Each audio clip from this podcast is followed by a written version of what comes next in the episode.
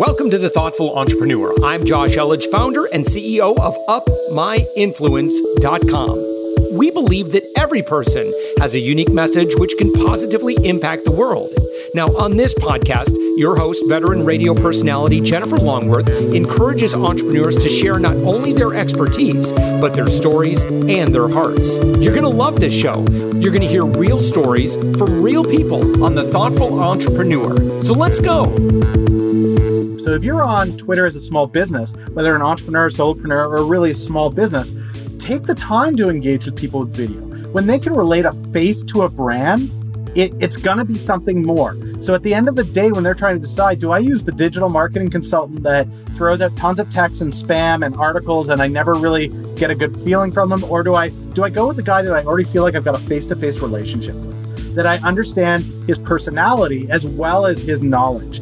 Which are you going to pick? And I mean, it's it's a, a really rhetorical question because everybody's going to pick the relationship. This is Jennifer Longworth. Today's thoughtful entrepreneur is Dan Willis, millennial motivator. With a passion for the value community brings to a brand, Dan consults companies in how to best use digital content and advertising to build an authentic and genuine personality that a community can relate to. Having helped craft campaigns for H&M, Toyota, Fox TV, and many more, Dan has unique and in-depth experience to back the strategy he implements.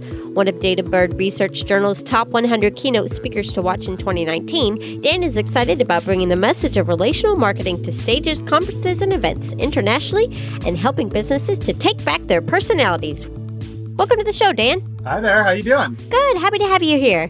Now, you and I met recently in a Twitter chat one afternoon on Twitter. Can you briefly explain to our audience what a Twitter chat is? Yeah, Twitter chats have got to be one of my favorite kind of evolutions out of social media where on Twitter, you can be tracking independent conversations using hashtags. So, you know, you like dogs, you hashtag dogs, you see everybody talking about it. But somewhere along the way, business people realized that they could hop into industry specific conversations with each other on a set period of time. So every, let's say Monday at 11 a.m., there's a digital marketing chat and everybody that follows that hashtag can actually be part of a conversation that's like a q&a session. And it brings people from all over the world a lot of people with great expertise and it gives you the ability to engage learn a lot if you're trying to learn something.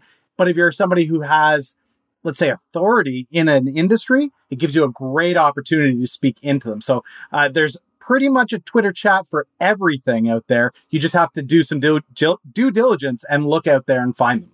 Thanks dan now, you are with the Millennial Marketplace. Tell us a little bit about what you're doing there.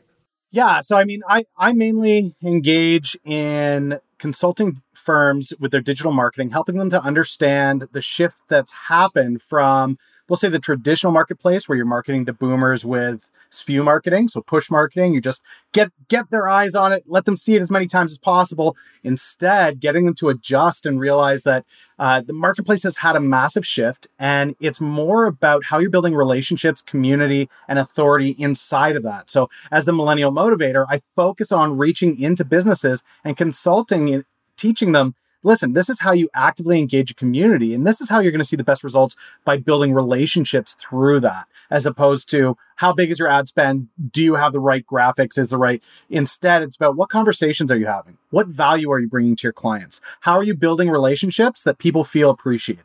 That's more what my focus is. Nice. So, what's your background? How did you get to be where you are today? I started as a business systems analyst.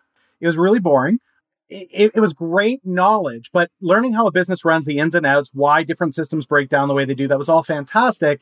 But it ultimately resulted in just staring at numbers or firing people. And neither of those is an overly fun task in your early 20s. So instead, I moved over to, to digital marketing, traditional digital marketing, not more relational, but learning about Google Ads. Uh, Facebook was there. Instagram didn't exist yet. Twitter was there. MySpace was still kind of a thing when I got started. So it was that long ago. But the reality is, I just started to plug in and see that business systems could be applied directly to how you use these digital marketing platforms. And I started to show businesses how they could use it more effectively. And then over time, I, just one referral to the next, to the next, to the next. I got to work with great companies like Fox and H&M, and it was a blast. But now we're at that point where I see a major shift in the entire marketing industry again, and I'm going to try to get ahead of that curve on it. And that's towards the relational marketing? It's absolutely relational marketing. I more and more I'm seeing it. Influencer marketing, a lot of people that's a buzz term that a lot of people are talking about this year, but influencer marketing is just a portion of relational marketing. When a brand uses an influencer, they're seizing that opportunity of somebody's community and having them engage their community on a brand's behalf. So it's only a portion. Brands can use that that way, but brands can also go out and create a brand identity for themselves, give their brand its own voice, and speak directly to their consumers, their clients, their community, and have relationships where you don't need to pay some celebrity $10 million to do it. What? You don't have to drop that. Yeah, I know. It's crazy, right? You can actually reach out through this internet thing and talk to somebody one on one. You can be social on social media. It's crazy. I know, right? Being social on social media. What a Man. concept. And then there's the people who give Twitter such a hard time. Oh, I don't want to use Twitter. There's too much negativity on there. Oh, people are using Twitter and it it's so depressing. I can't take it and everything. And I, I think they're really missing out on building the relationships. And I've gained paid clients from being in Twitter chats and developed, you know, deeper relationships through just being on Twitter. And it blows my mind because when you scrap Twitter, there's not another platform I can think of that has that immediate real time interaction and conversation. I, I just don't see it. It's not happening. Uh, Instagram, it's very, it's very blocked out as to what they want to allow you to do. You can't even put links into your, in, into your posts. There's no real conversation happening between profiles there. IGTV, it's just a constant flood of people spamming into your, your video feed. It, it's not relational. And so I really, really love when you have that opportunity, put out a post, put your content out, put your thoughts and ideas out on Twitter and see how quickly people will respond and how quickly you can create a conversation around it. it it's so ideal. That platform is built for one to one interaction, real time. And the beauty is, it was built for the phone. It, it's not adapting to mobile. It was built on mobile. It was built for mobile. Well, Dan, one thing that I've seen you do on Twitter that's a little different is using video responses instead of just tweeting someone back. You'll get out your phone and record a little thing. Hey, Jennifer, thanks for following me, or something like that. It makes it very, very personal and helps you to stand out a bit. But what inspired you to start doing the videos? So I saw a couple of people do it. Carlos Gil was one, Brian Fanzo was one, and then I saw Gary Vee do it. And I went, okay, well, with these three influencers, they don't they don't do it consistently not consistently enough anyway, but they do it and try to see what the response is. I gave it a shot and almost immediately I saw people going, Oh, wow, you stood out in that feed. There may have been 30, 40 people talking at once in the Twitter chat, but because you used a video reply, I had to see what you were talking about. And that's really just balloon. Now, I, I, I, use YouTube. I'm a Twitch partner. I'm a YouTube partner. I use LinkedIn video. But the ability to respond, like you said, one to one with a video reply, again, that's almost exclusive to Twitter as a platform. And it's so easy to do now that they've paired with Periscope. You can do it from your desktop using OBS and a webcam, or you can do it directly off of your phone live anywhere you are. So I know right now I do it out of my office mostly, but if you're going to conferences and events and you want to talk to your community right from there, show them what's going on and let them feel what's happening, such a powerful tool. It's really underutilized. Now, my pinned tweet on Twitter at the top of my profile is a video. It was professionally shot in an event. But when people are trying to decide whether they want to follow me or find out what I'm all about or whatever, they go to the profile and they see the video and they click on it and they watch it. And then I've gotten reactions of, hey, yeah, you know what? You're a personal person. I'd actually like to work with you, or I'm going to refer you to a friend because I think you guys would really click, or whatever. And you're gaining more information about me than just words. It's, it's more personality. And so, same thing with your video replies and such. It it captures more of who you are instead of just texting what you're saying. The other thing that that is really unique about using the video reply is it's original content every time. So people can tell when you are copy and pasting text or images, or you you're one of those people that uses the same tailored photoshopped image over and over and over again. Whereas a video reply that is directly to a question, comment, or conversation, people can appreciate, wow, he took the time to either reply directly back to me or to speak specifically to that point in this Twitter chat in a very different way. I've got people that see me in a couple of different Twitter chats a week, or they've they've been clients in the past, and they watch the video and go, oh, yeah, I know Dan talks about that stuff, but that's the first time that I've heard him say it like that. And so it's always original content. And it's amazing to see how much a community can appreciate that. They know that if I'm there and having a conversation with them, even digitally, I want it to feel face to face video and I want them to feel like it's original. I don't, I wouldn't want to cut and paste conversation with somebody in the real world. I'd rather have it be an original conversation. You know what I mean? Twitter just does a beautiful job of allowing that. And you keep them short too. You're not doing these long form video replies. It's, you know, hey, thanks for following me, or hey, here's the answer to the question. And pretty simple, quick, get your phone out, record the response, and keep going. Yeah. Yeah. One of the things that people gripe about with Twitter is, well, I'm, I'm so restricted with the text that I can use. Well, yes, that's true. I agree. But video, you can put up a video as long as you need, but oftentimes all you have to really say in a conversation is about a 30 second soundbite.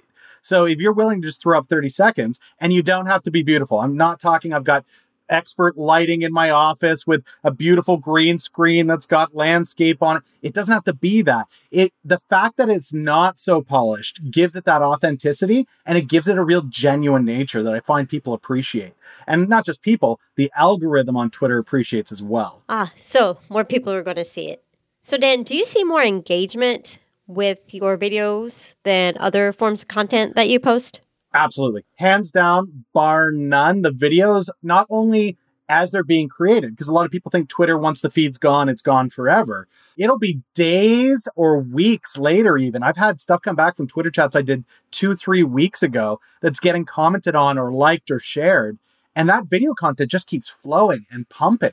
So it, it's a really valuable asset to have. And then inside Twitter Analytics, they're doing a really great job building out their video analytics. There's a separate tab for it now, lets you see your retention, lets you see how long people are watching what you're putting out, how they're engaging with it. It Twitter's getting really serious about video. I'm pretty stoked for it. So, how could a small business use video in Twitter to help build their brand? So there are two big things I recommend for small businesses on this. The the first one is this allows you to speak into massive conversations that big competitors are having and you can stand out in a major way. So all of us have promoted posts, they show up in Twitter. It's usually very tailored to your industry. So mine are very frequently events, digital marketing, but I reply into those posts using video replies and I stand out in a massive way oftentimes I will get as many, if not more, replies on my video reply than the original comment that's being promoted, which is, is a massive opportunity for a small business. Let's say you're a small mom and pop shop. Maybe you own a restaurant locally and you're trying to build some exposure around it. Hop into the McDonald's promoted feed and, and drop a video of you actually making your food. People would light up over that. That's not how burger's made. This is how you make a burger. Bam, video. People would love that, right?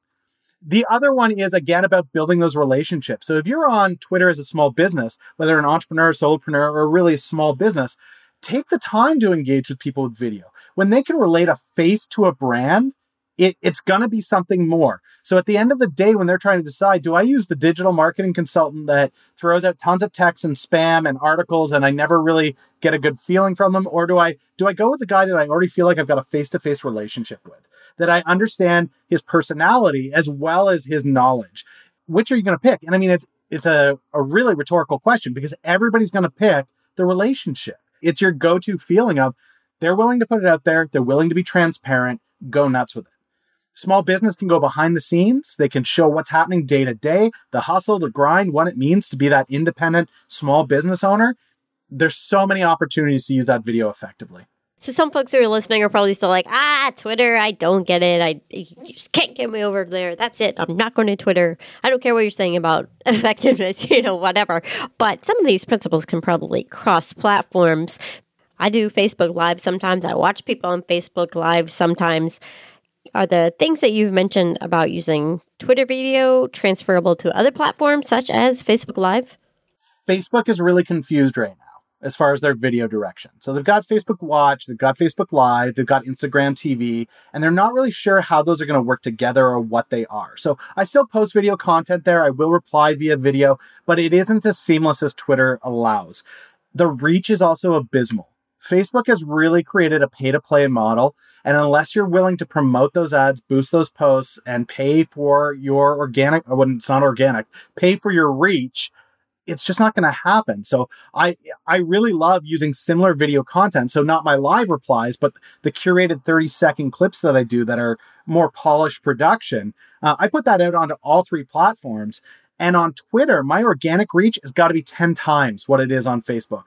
And I mean, it it it's a no no question in my mind that if you only had one social network that you could use video on, small video, not high production quality video, Twitter would be the place that you want to be on right now. Uh, Facebook's too confused with their video. YouTube is really ideal for longer production quality content. Twitch is for the the gamers and the the creators. Twitter is if you are a small business, large business, if you are in traditional business that is not video game or art, you really got to be on Twitter with your video. Now, you are the millennial motivator. Now, you yourself are a millennial. Is that also your target audience? It started as the target audience because millennial business owners were so receptive to the concept. And of course they would be, because that's very cultural. It, it, it is that millennial mindset of show me that you genuinely care as a brand about who I am and what I'm passionate about, and you've got a customer for life. That's how that works. But what I quickly found was businesses that aren't very millennial focused and want to be, they want to engage that millennial market better, or they just completely misunderstand millennials as a whole. They're the ones that more often than not now are tagging me and saying, We need you to come talk to us. We need you to break this down because we just don't understand. We are killing it.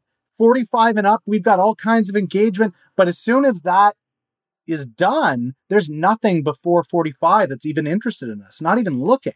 And so that's where a lot of my time is spent because I can sit down with a millennial business owner and in an hour they understand where I'm going, the direction I'm going in, and they trust the process. Whereas an older company that has a more traditional executive board with a bunch of guys in their 50s and 60s, ladies in their 50s and 60s, it's a bit of a foreign concept and there's a lot of trepidation about it. So there's a lot of fear about, well, what if we do something that and then there's also, well, what if we engage with somebody and, and we don't get the response that we want? And so there's a lot of these if, ands, and buts that have to be navigated with the older generation. And even Gen Z now, there's a lot of companies that are trying to engage past millennials and go right to Gen Z, and it's not working for them either. Gen Z, more than the millennials, is looking for somebody to be real and transparent instead of polished production Hollywood trailers.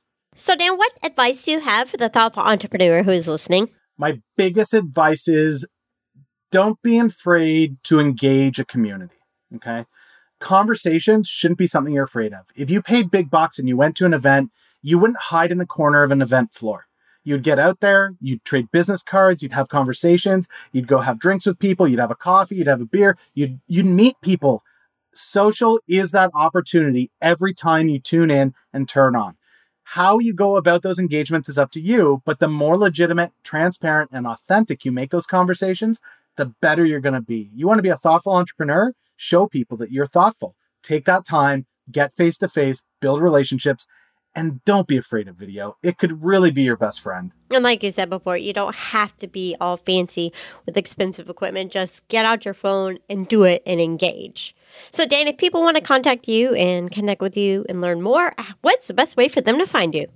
obviously uh, you're on Twitter. So I, I really love that. if you connect with me on Twitter. You can find me on LinkedIn as well. So Dan Willis, Millennial Motivator, I'll pop up. I'm there. Same thing with YouTube. If you want to see longer content that I put out, I do have a, a partnered YouTube channel that you can check out as well. And what's your Twitter handle, Dan? M L L N N L Motivator. Gotcha. This M L L N N L Motivator. That's so it. folks can just type in Dan Willis and it'll pop up. Absolutely. Well, thank you so much for joining me, Dan. We look forward to catching you on Twitter. Oh, it was a blast. It was so great being here. And uh, shout out to all you thoughtful entrepreneurs. I'm looking to engaging with you on Twitter. Thanks for listening to The Thoughtful Entrepreneur. If you are a thoughtful entrepreneur who would like to be a media celebrity and be on our show, please visit upmyinfluence.com slash guest and attend my next live webinar where I'll reveal how to get more respect from influencers and media so that you can get more sales and traffic. Now, please do us a favor. If you like the guest that was just interviewed, would you share this episode on social media? And in your podcast player right now, please give us a thumbs up or a rating and review. We promise to read it all and take action. We believe that every person has a message that can positively impact the world. Your feedback helps us fulfill our mission to help create more media celebrities. Make sure to hit subscribe, binge listen to our previous episodes, and we'll send you the next episode automatically. Thanks for listening, and thank you for being a part of the Thoughtful Entrepreneur Revolution.